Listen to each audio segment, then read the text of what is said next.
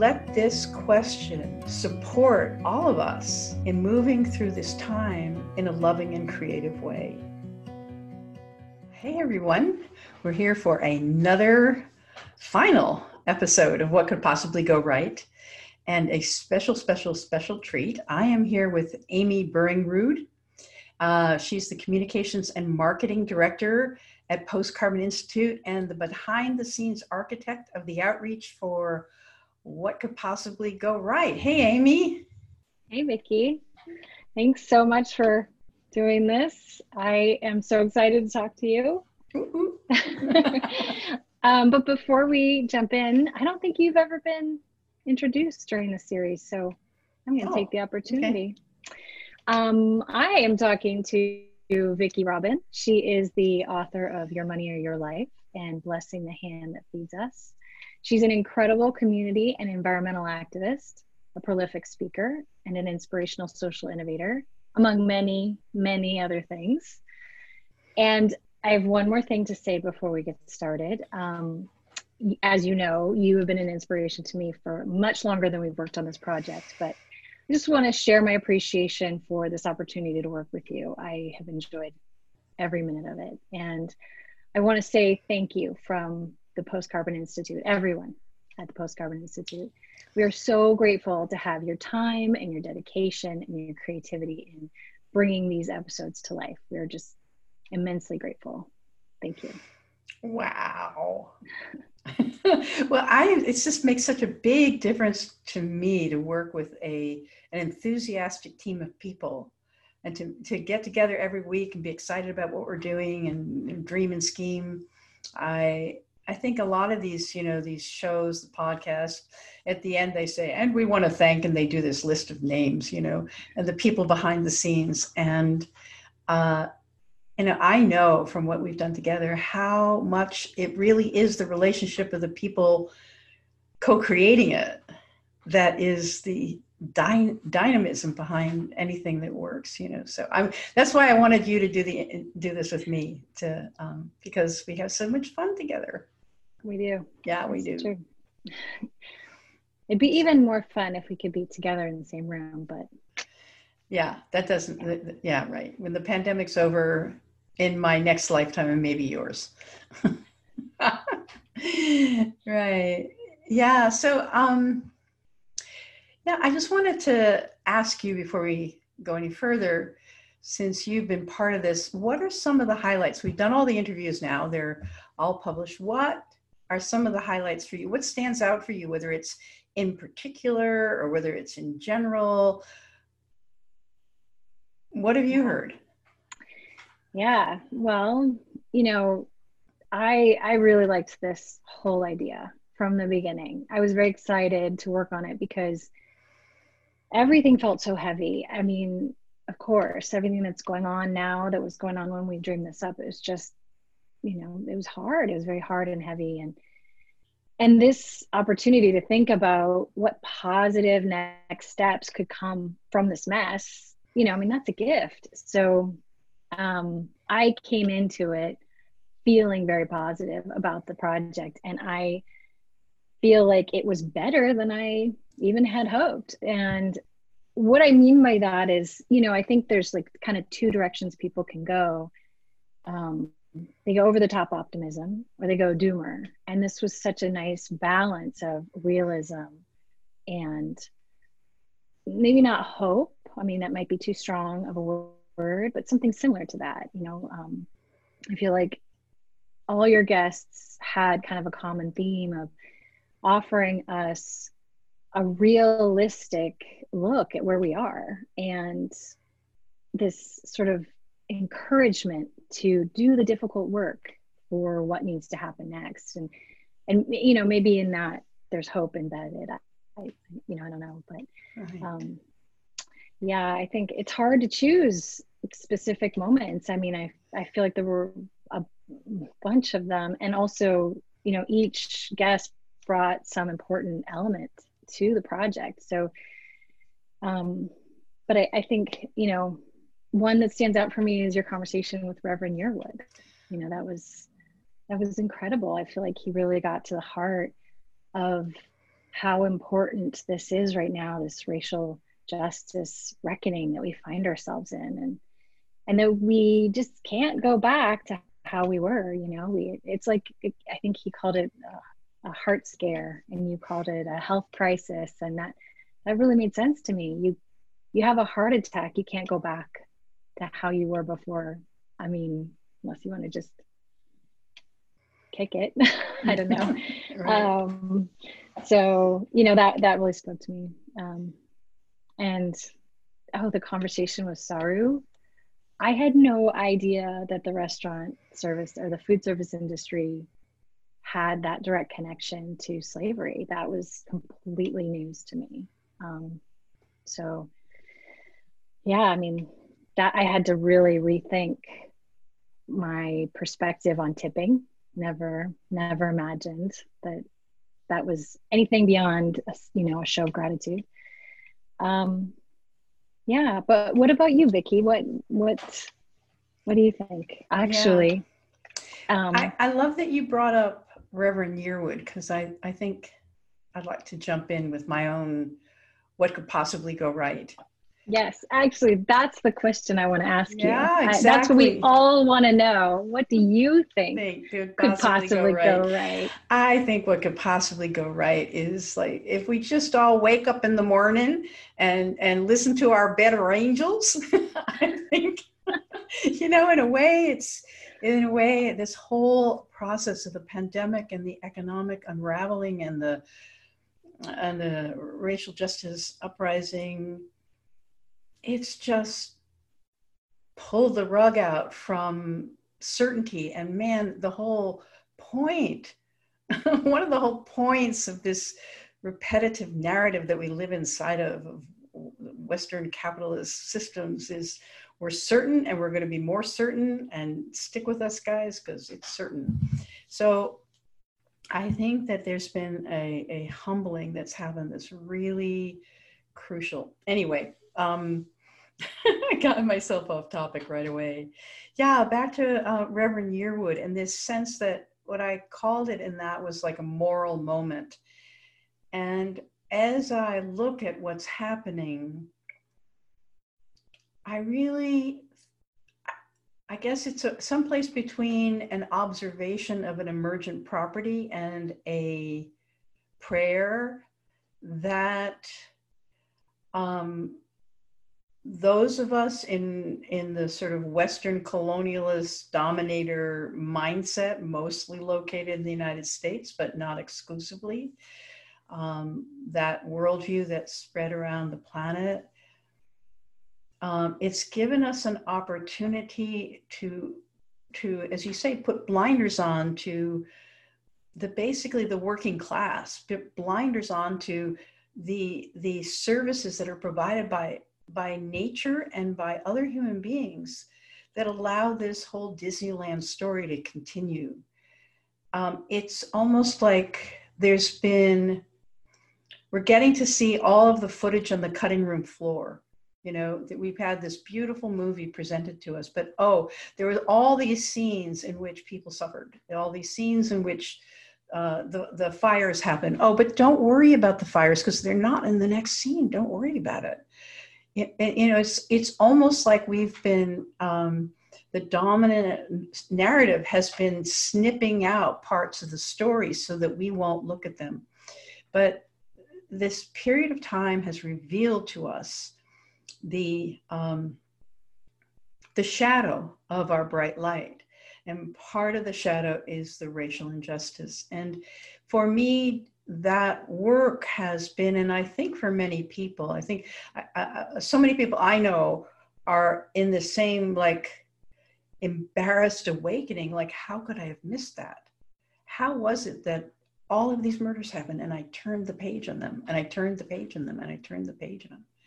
You know, we haven't, this word intersectionality has come to the fore in the last few years. And and, and I think right now in this moral moment, we're recognizing that all of these, the women's movement and feminism and, and environmentalism, climate and um, and racial justice and, and, and the Poor People's Campaign, the, it's almost like these streams have been coming down. Let's, you know, imagine in a, you know, like the layout of Washington, D.C., that, you know, we've been marching down all of these avenues and we're finding ourselves finally in this mass movement of awakening to the wrongness of what's going on and the lateness of the hour. So, um, and with the racial justice work, my shock at my own ignorance, my own bubble, my own living in a white world and, and not even noticing it, um, has taken blinders off. And now I'm seeing more. It's not just about my own unconscious racism and, and the, the white privilege and the that I've enjoyed. But the blinders are coming off about many other things. It's like it's like I had a narrow um, channel and now it's widening, and I see that happening. So there is a sobriety that's available now. It's you know when I'm talking about all these movements coming together, it feels like this is this is the moment that's available to us. I'm not sure that we're going to collectively actually get there, but it's a moment that's available of that hitting bottom in an addiction. It's like seeing the finally coming face to face with the consequences of your actions, looking in the eyes of the pain that you've caused in such a way that it touches not just your mind, not just your, you know, like, where shall I live? You're doing this, not your strategies. It touches your heart. You realize I have been out of alignment with, um, with the moral truth that, you know, the, the golden rule of no man is an island. I've, I've, I've allowed myself to um, enter into a story of exceptionalism, a story of uh, an impervious story, uh, a an individualistic story that I can separate from the rest. So that's these these are the things that I think of when I think of morality. And I, I, I joke that I'm a morality junkie and that um, you know it's not a word. These these ideas of repentance and reparations and um, restitution. These these moral words are not words that come easily off the lips of uh, most people I know, people like to talk about about spirituality or trauma. They talk about that inner many important things, but for me, because morality also comes out of being a congregation, you know, it's like it, until we under, until we we understand that there's some higher value, some higher source or deeper source, whether it's it's Gaia or whether it's, you know, God or whether it's the universe, there's something that is a harmonious whole that out of which our lives come and that we have a duty towards. And if we don't get that, if this is just a technical solution, I'm not sure. Um, I'm not sure all the pain has been really worth it it's like I see in individual lives, you know, you see somebody who's messing up their life and messing up their life, but they're just dodging bullets. And then something happens, like their wife leaves them, you know, and it's that time when everything they've done in life puts them in that moment where they could make a different choice. And then they go like, you know, I didn't love her anyway. On they go into the next. So that's the thing about it. It's I feel like it's a moral moment. It's a moment of sobriety. Um, I mean, it's a moment of humility, of the recognizing that for all our cleverness, there's a, you know, our cleverness fits on the head of a pin and our ignorance is vast. And, uh, and I think also the sense of social solidarity um, that um, the virus is very just you know it's just it it um it's it's making us realize that we are in something together. And it's only if we are addressing it together that we're going to get through it. Uh, I I think I've lived in an inconsequent. I, I, think the boomers are sort of quintessentially inconsequential generation. You know, it's like we we were born into an expanding economy, and and pretty much we've had a silver spoon in our mouths. And I know that many many people have not. But the in just in terms of the piece of that we have by and large lived in. Um, and we didn't live through something where everybody did it together. We didn't live through the Second World War. We didn't live through the Depression.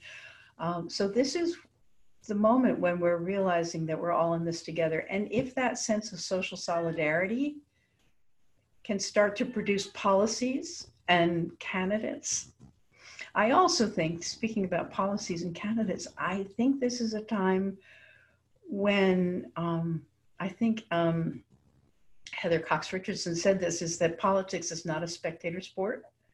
I think this is the time when we're realizing that if we're going to pony up energy to um, make things better, whatever better means, we don't know what better means, but if we're going to pony up the energy, it's going to have to. Politics is the space where we come together to make decisions about our collective future. And we've sort of gone on automatic with that. So it, it's a time of solidarity, it's a time of realizing that, that we don't go to the doctor we the doctor is part of a healthcare system you know it's like we don't realize that we're living in systems that have been um, slowly over time withered in our complacency uh, over you know how good we are and we're the best etc so the food system is not as secure as we thought. The supply chains are not as secure as we thought. The the, the healthcare system is not as you know even the, the postal system is you know the systems that we have depended on for our lives and the essential workers who staff those systems. Now we see that we're not going to be able to hold it together as a civilization without those. So all of this for me comes together under this sense of an awakening. It's like and i call it a moral awakening because it's an awakening that isn't into bright shiny you know sparkles and unicorns and and and um, rainbows. It's a it's a sober awakening to the consequences of our actions and whatever position we've had on the game board as these consequences have built it's ours. This is our crisis. This is our crisis. Mm-hmm. we've all done it. We've done it together you know and and um, pointing fingers and blaming one another. We can we can engage in that but but this is a moment of reckoning. And uh, i guess that's what makes me excited. That's what could go right is that we could actually we could actually do the reckoning. Um, yeah. so. I yeah i love that. I as you were explaining i was thinking about your conversation with Severn, and I think you know her reference to you know the native wisdom that we have sort of abandoned, and I think about the way you see the world is similar. And I wonder if you know you. I know we don't like to predict, and I know we're not creating a vision, but with this awakening, do you you know do you have a sense of of where the change will happen? Is it systems? Is it is it internal? Is it is it coming together? Is it all of it? Um, do you see the next yeah. step? You know I, I, have i have blinders a mile wide and a mile deep okay? But um, so one of my reference points of course is is having worked in the area of money and personal finance for so many years. And um, watching people struggle with investing their lives in work that makes no sense to them um, for money to be able to meet their needs. You know, the the the um, you know the economy is sort of a it's sort of like a thousand brass rings, but you know you might be on the pony where you can't get them. So it's um, I feel a bubbling up about um, a just economy, and because you know humans have needs, we need food, we need water, we need shelter. When our needs are not met, that's when things you know that's when whether it's revolutions or die off i mean that's when bad stuff happens is when people don't get their needs met um, and we're in a story of insufficiency where because we're hyper individualistic, because we don't feel that the systems are on our side, and perhaps we've lost faith in the, the larger system called the divine and, or the universe or the earth, we're, we're um, all of us are feeling sort of hung out to dry. So we're living in, in a sense of not having enough. And even people who have more than enough and more, and more, more than enough and more, more, more than enough don't feel like they have enough. Whether you attribute that to, to trauma or childhood or whatever you attribute it to, there is this immense sense of insufficiency on a planet where there's enough. yeah. So that is a, a, a major design flaw and I think there are many people looking at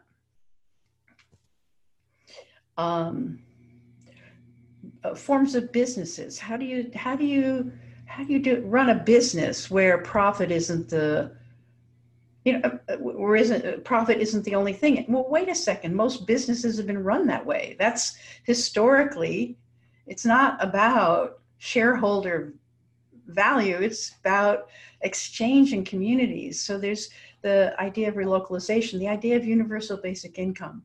And, you know, from a libertarian point of view, that seems like totally unfair. I worked for my money, I get it. You you slob, you didn't work, you don't get it. But the fact of the matter is is that is that it's a citizen dividend from being part of a productive economic system. So whether it's taxation, whether it's universal basic income, whether it's cooperatives, whether it's um, different forms of money, whether it's um, local investing, whether it's tithing, whether it's, you know, I feel that there is a, a drive in people now to reconcile their personal finances with the ecological and social conditions in this world. There's a drive to find another way we're done adapting to like i guess this is what we got you know so we're going to have to just be good little capitalists and make our little paychecks you know and it's not like it's going to happen overnight but i think that um i feel a, a drive to find new systems of need of defining what we need how we fulfill our needs who we are to one another. All of these are in economics you know you could put it into over to spirituality but i think you know it comes down to how we meet our needs and that there are other ways to do that than participating in you know participating just you know it's like it's like our our value to the community is not the same as the jobs we do. I think that's I think that transformation may be more available now and because you know right now we're looking at an, a turning off of the faucet from the government of like you know the extended $600 a week we're looking at people losing their not being able to pay their rent, losing their homes. We're looking at an economic devastation that um, starts to smell like the um, what we have heard of of the Great Depression, and and when so many people are being thrown out of a system, it's going to be like people are going to figure out other ways to meet their needs. So. Um, it's not exactly a rosy picture. I came back to something pretty dark, but um, I think we're going to be seeing innovation, innovations there because it's so basic. Mm-hmm. It's so basic. Um, and um, I think the sense of solidarity is going to be undergirded by um, it's going to be it's going to be a crazy time up to the election but you know uh, it's just like what's happening in portland right now and i know this locates it in a particular time but watching that and thinking man that is like there's got to be some peacekeepers and then suddenly the moms show up you know it's like the moms show up to protect the um, the people from the federal agents. It's um, so I think we're going to see a lot more people f- discovering themselves as participants in history. And every time you participate, like I went to Standing Rock when I had I had an opportunity, and participating there changed me. It wasn't that I did much by being there; I was just another body. But by being there, I became part of something, and by becoming part of something, I was a different person and I was a more committed person and I was more intelligent and I could see further and I could see more. So I think participation in this election is going to be really transformative. In the United States, I know I'm, I've got my US blinkers on. Those are some thoughts. Yeah. Oh, yeah, I love that.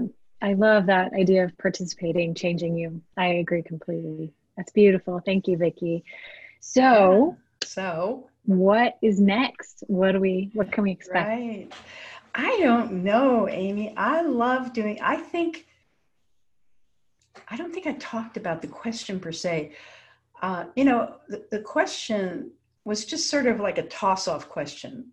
You know, when we started, as Asher said, okay, well, we'll, you know, Asher Miller is the head of uh, Postcard, is the executive director of Post Carbon Institute. And he said, well, okay, fine. We'll just, you know, we'll, we'll ask everybody the same question. I go like, yeah, here's a question.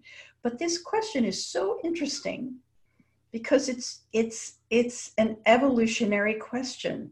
It asks you to pay attention, not to what you priorly thought or what your predictions are or your theories are or your team or your tribe. It just asks you to take a look at what's actually emerging. And with a sense of expectancy that there could be something about how you participate with what's arising that could yield something beautiful something interesting something beneficial to others beneficial to yourself some some creative act some little animal some you know it's this it's this feeling it's like a feeling of expectancy. It's like there's a gift. There's a gift in every moment. And what could possibly go right is sort of like the gift underneath the tree and christmas you know? It's like what could be inside this package and um, i know it has embedded in it a little bit more optimism than it's easy to feel at this time because so much seems to be going wrong um, or going in the wrong direction or threatening to our way of life and, and people that we love or our income. I mean, there is so much threat to life and limb, income, well being in this moment that it almost seems impertinent to ask what could possibly go right. It's like, don't you understand the severity of the situation? what do you mean? But but I think it actually directs attention to something that is pro um, call it evolution because because because you keep participating with what is rather than ceding territory and going like well i've already figured out what's going on and i figured out what i want and what i don't want and i've already figured out my strategy so there you are you know it, which is an uncreative i love the question because it's so creative and i thought well maybe it was just a question about the pandemic and then oh my god then we had the the racial justice, you know, uprising. I mean, that surprised us all with the with the fact that so many white people were showing up for this one finally. It's like i saw an interview with van jones and he's you know he cried at the end. He said you know after all this time a, a black man was murdered and white people cared. You know it's like how so that happened. And so what could possibly go right from that? And then we have we're going to have like I, I really think that this summer as you know if as the relief package. Um, there's what could go right with the level of polarization in this country? I mean there's so many there's so many it's like we're going to have event after event after event after event coming at us for which the question, what could possibly go right, is useful in directing attention. because mm-hmm. even if things go terribly wrong, we're still in an evolutionary process. Something is always coming. And I think it reflects my personality too. You know, it's just I have that sort of uh, possibility ter- personality. But I love the question, and I would love to keep asking that question of people who you and I, and also people who've enjoyed this series, you know, like I'd love to not just interview the people that occur to me, but interview people that occur to other people. Like we want to hear so and so say something about that question. Maybe, you know, have two or three people, you know, host a dialogue, you know, just like like let this question support all of us in moving through this time in a loving and creative way. Uh, so however that manifests, who knows? But uh, I, that's what I'd love to have happen. So well, I'm very glad to hear that because I would love to keep hearing what people have to say. And I'm so grateful for you, Vicki, and for everything that you have given us. I look forward to more questions like this. I thank you so much for everything. Yeah, I couldn't have done it without you, Amy. Absolutely, positively could not. Actually, literally, because when you when I proposed this to Asher and he sort of brought it to the team, like, oh God, another something. And Amy says, I'm doing it. I'm on it. So um yeah, it's um let's do it. Whatever it is, let's do it. Okay, so thank you. Okay. Thank you so much. We did it. Thank you, Nikki.